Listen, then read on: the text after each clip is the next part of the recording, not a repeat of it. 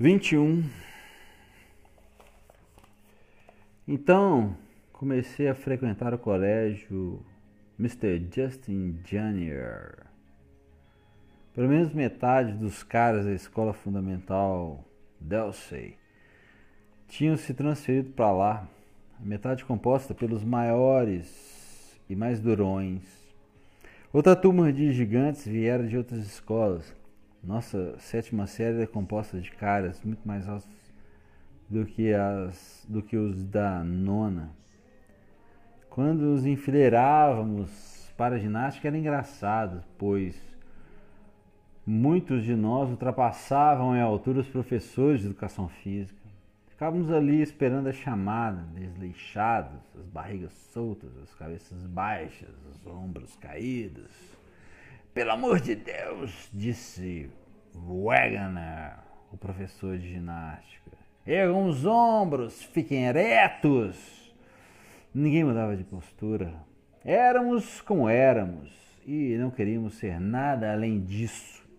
Todos vínhamos de famílias vítimas da depressão e a maioria entre nós era mal alimentada, embora tivéssemos crescido a ponto de nos tornar grandes e fortes.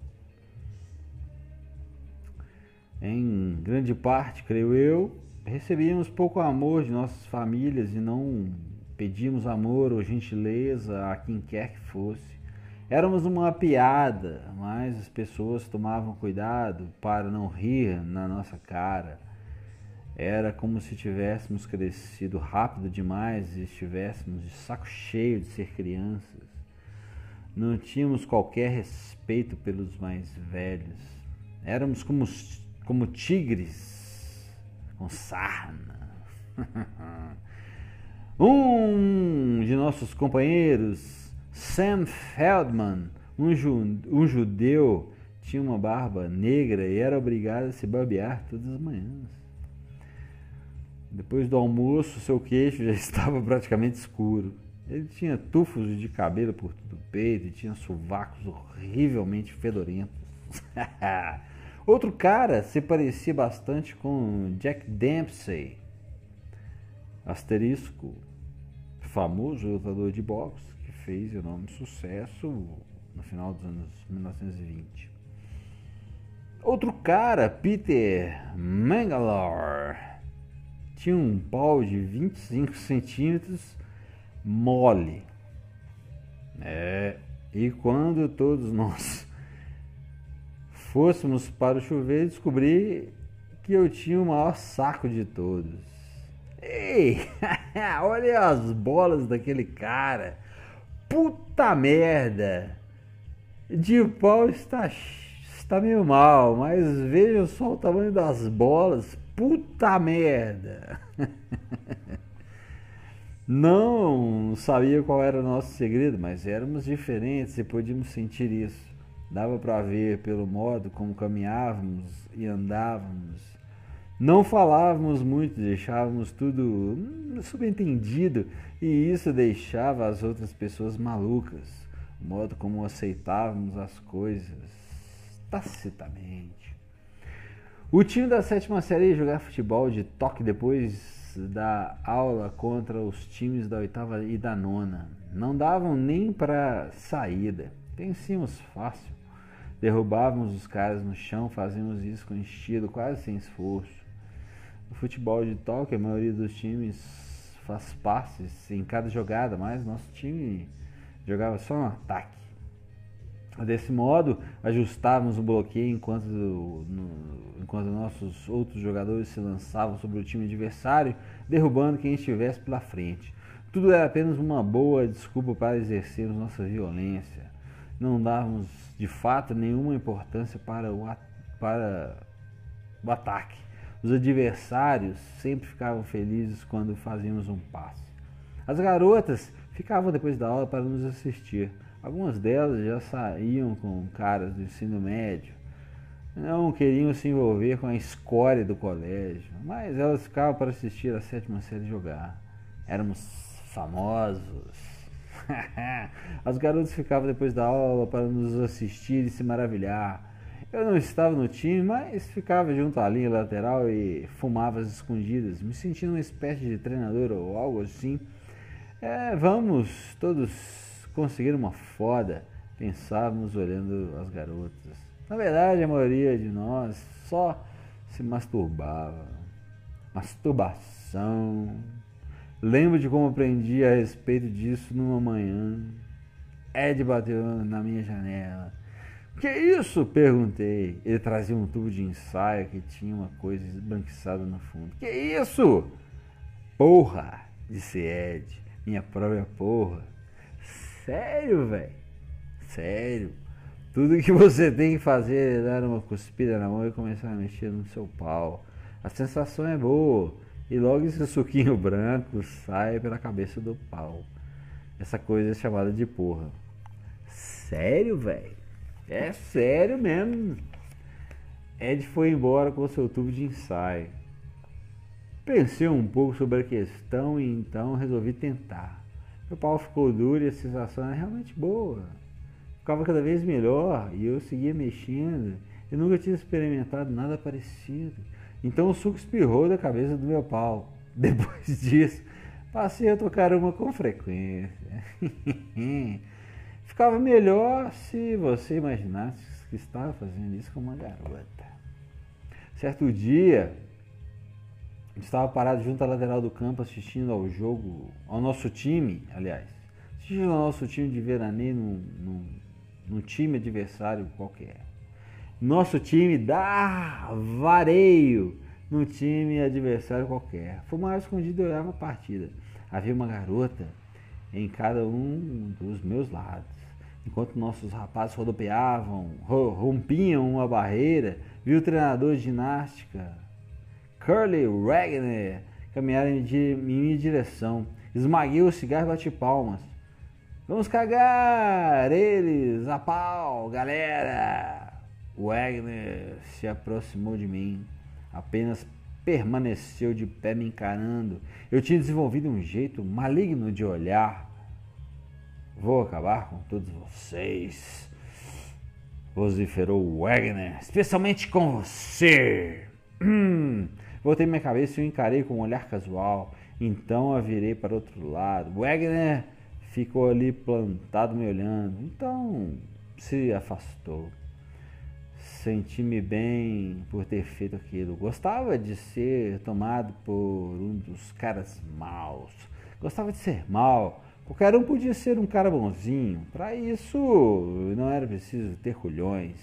Dillinger tinha colhões.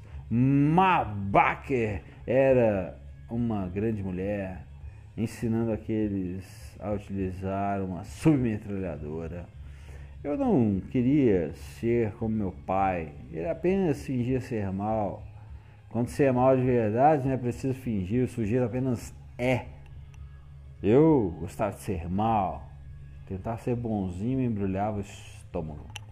A garota que estava mais próxima me disse, você não devia deixar que o Wagner te dissesse essas coisas, ter medo dele. Voltei-me e olhei para ela, encarei-a por um longo tempo, sem me mexer. O que há de errado com você? Perguntou. Virei o rosto, cuspi no chão e me afastei. Cumpri vagarosamente a extensão completa do campo, saí pelo portão dos fundos e tomei o caminho de casa. O Wagner sempre usava um abrigo completamente cinza. Ele tinha uma barriguinha. Algo aborrecia o tempo inteiro. Sua única vantagem era a idade. Isso permitia que tentasse nos intimidar, mas funcionava cada vez menos. Tinha sempre alguém me incomodando. Alguém que não tinha esse direito. Wagner e meu pai. Meu pai e o Wagner. O que eles queriam, afinal? Por que eu estava no caminho deles? vinte e dois. Um dia semelhante ao que me aconteceu na escola fundamental com David, um garoto se apegou a mim. Era pequeno e magro e não tinha quase nenhum fio de cabelo no topo da cabeça. Os caras chamavam de carequinha. Seu nome verdadeiro era Eli Lacrosse. Ele gostava de seu nome real, mas não gostava de sua pessoa. Eles se grudaram em mim. Era uma figura tão lastimável que não podia dizer a ele simplesmente que sumisse. Era como um cachorro vira-lata faminto, cansado de ser expulso a patadas. Ainda assim era desagradável tê-lo à minha volta. Contudo, desde que eu percebera sua aura de vira-lata, deixei que ficasse perto de mim. Usava uma praga em quase todas as frases que saíam de sua boca. No mínimo uma praga, mas era tudo pose. Estava longe de ser um cara durão. Era medo puro. Eu não tinha medo, mas era um sujeito confuso. Assim talvez formássemos um par adequado. Acompanhava-o até, acompanhava-o até em casa todos os dias depois das aulas. Vivia com sua mãe, seu pai e seu avô. Tinham uma casinha do lado de lá, um pequeno parque, de um pequeno parque. Eu gostava desse lugar, tinha grandes árvores e davam sombra, e desde que algumas pessoas haviam me dito que eu era feio, sempre preferia a sombra ao sol, a escuridão à luz. Durante nossas caminhadas para casa, Carequinha tinha me falado de seu pai. Ele fora médico, um cirurgião de sucesso, mas tinha perdido sua licença em função da bebida. Um dia conheci o pai do Carequinha. Estava sentado numa cadeira debaixo de uma árvore, sem fazer nada. Pai, ele disse, esse é um Henry. Olá, Henry. Lembrei-me de quando vira meu avô pela primeira vez parado nos degraus em frente à minha casa, a sua casa. A diferença é que, meu pai, é que o pai do Carequinho tinha a barba e o cabelo pretos, enquanto seus olhos eram iguais, brilhantes e luminosos, tão estranhos. E ali estava Carequinho, o filho sem qualquer tipo de brilho. Vamos, disse Carequinha, vem comigo. Entramos em uma adega debaixo da casa, era escura e úmida, e ficamos parados até que nossos olhos se acostumassem à escuridão. Então, pude ver uma porção de barris. Esses barris são cheios de diferentes qualidades de vinho, disse Carequinha. Cada barril tem uma torneira. Quer experimentar algum deles? Não, não. Vamos lá, apenas tome um fucking gole, um maldito gole. Ah, velho, pra quê? Mas que maldição, caralho! Você se considera um homem ou não? Sou durão, eu disse. Então experimenta, caralho! Ali estava o Carequinho querendo me desafiar. Nenhum problema. Fui até um barril e baixei a cabeça. Abre a porra da torneira! Abre a porra da torneira na minha boca! Há alguma aranha por aqui? Vai em frente, desgraçado! Abri a boca e a torneira, um líquido mal cheiroso jorrou para dentro da minha goela. Cuspi tudo. Não seja um viadinho. Engula, caralho! Abri novamente a torneira em minha boca e o líquido mal cheiroso entrou e eu engoli. Fechei a torneira e fiquei ali parado. Pensei que fosse vomitar. Agora é sua vez de beber um pouco, eu disse ao Carequinha. Claro, disse ele. Não estou me cagando de medo. Abaixou na frente do barril e deu uma boa golada. O merdinho daqueles não ia me superar. Fui até outro barril, abri a torneira e dei um gole. Fiquei de pé. Começava a me sentir bem. Ei, Carequinha, eu disse. Gostei desse negócio. Então, cara, bebe um pouco mais. E foi o que fiz. O gosto estava melhorando, eu estava melhorando, eu estava melhorando. Esse negócio é do seu pai, Carequinha. Eu não devia beber tudo. Ah, ele não se importa. Parou de beber. Nunca me sentira tão bem. Era melhor do que masturbação. Fui de barril em barril. Era mágico. Porque ninguém havia me falado. Porque ninguém havia me falado a respeito disso. Com a bebida a vida era maravilhosa, um homem era perfeito, nada mais poderia feri-lo. Fiquei de pé ereto e encarei o Carequinha. Hum, onde está a sua mãe, cara? Vou foder a sua mãe. Mato você, seu filho da puta, fique longe da minha mãe. Você sabe que eu posso lhe dar uma surra, Carequinha? Sim, eu sei. Tudo bem, vou deixar sua mãe em paz.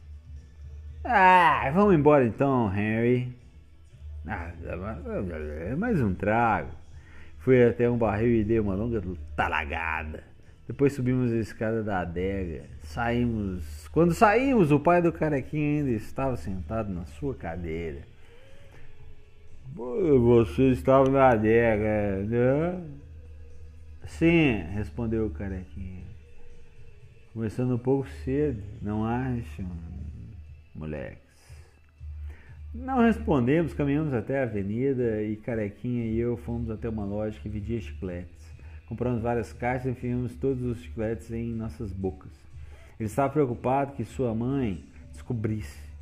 Eu não me preocupava com nada. Sentamos num banco de parque e mascamos nossos chicletes. Pensei, bem, agora descobri alguma coisa. Uma coisa que queria me ajudar nos tantos dias que ainda hão de vir. A grama do parque parecia mais verde. Os bancos do parque se tornaram mais bonitos e as flores se esforçavam nesse sentido.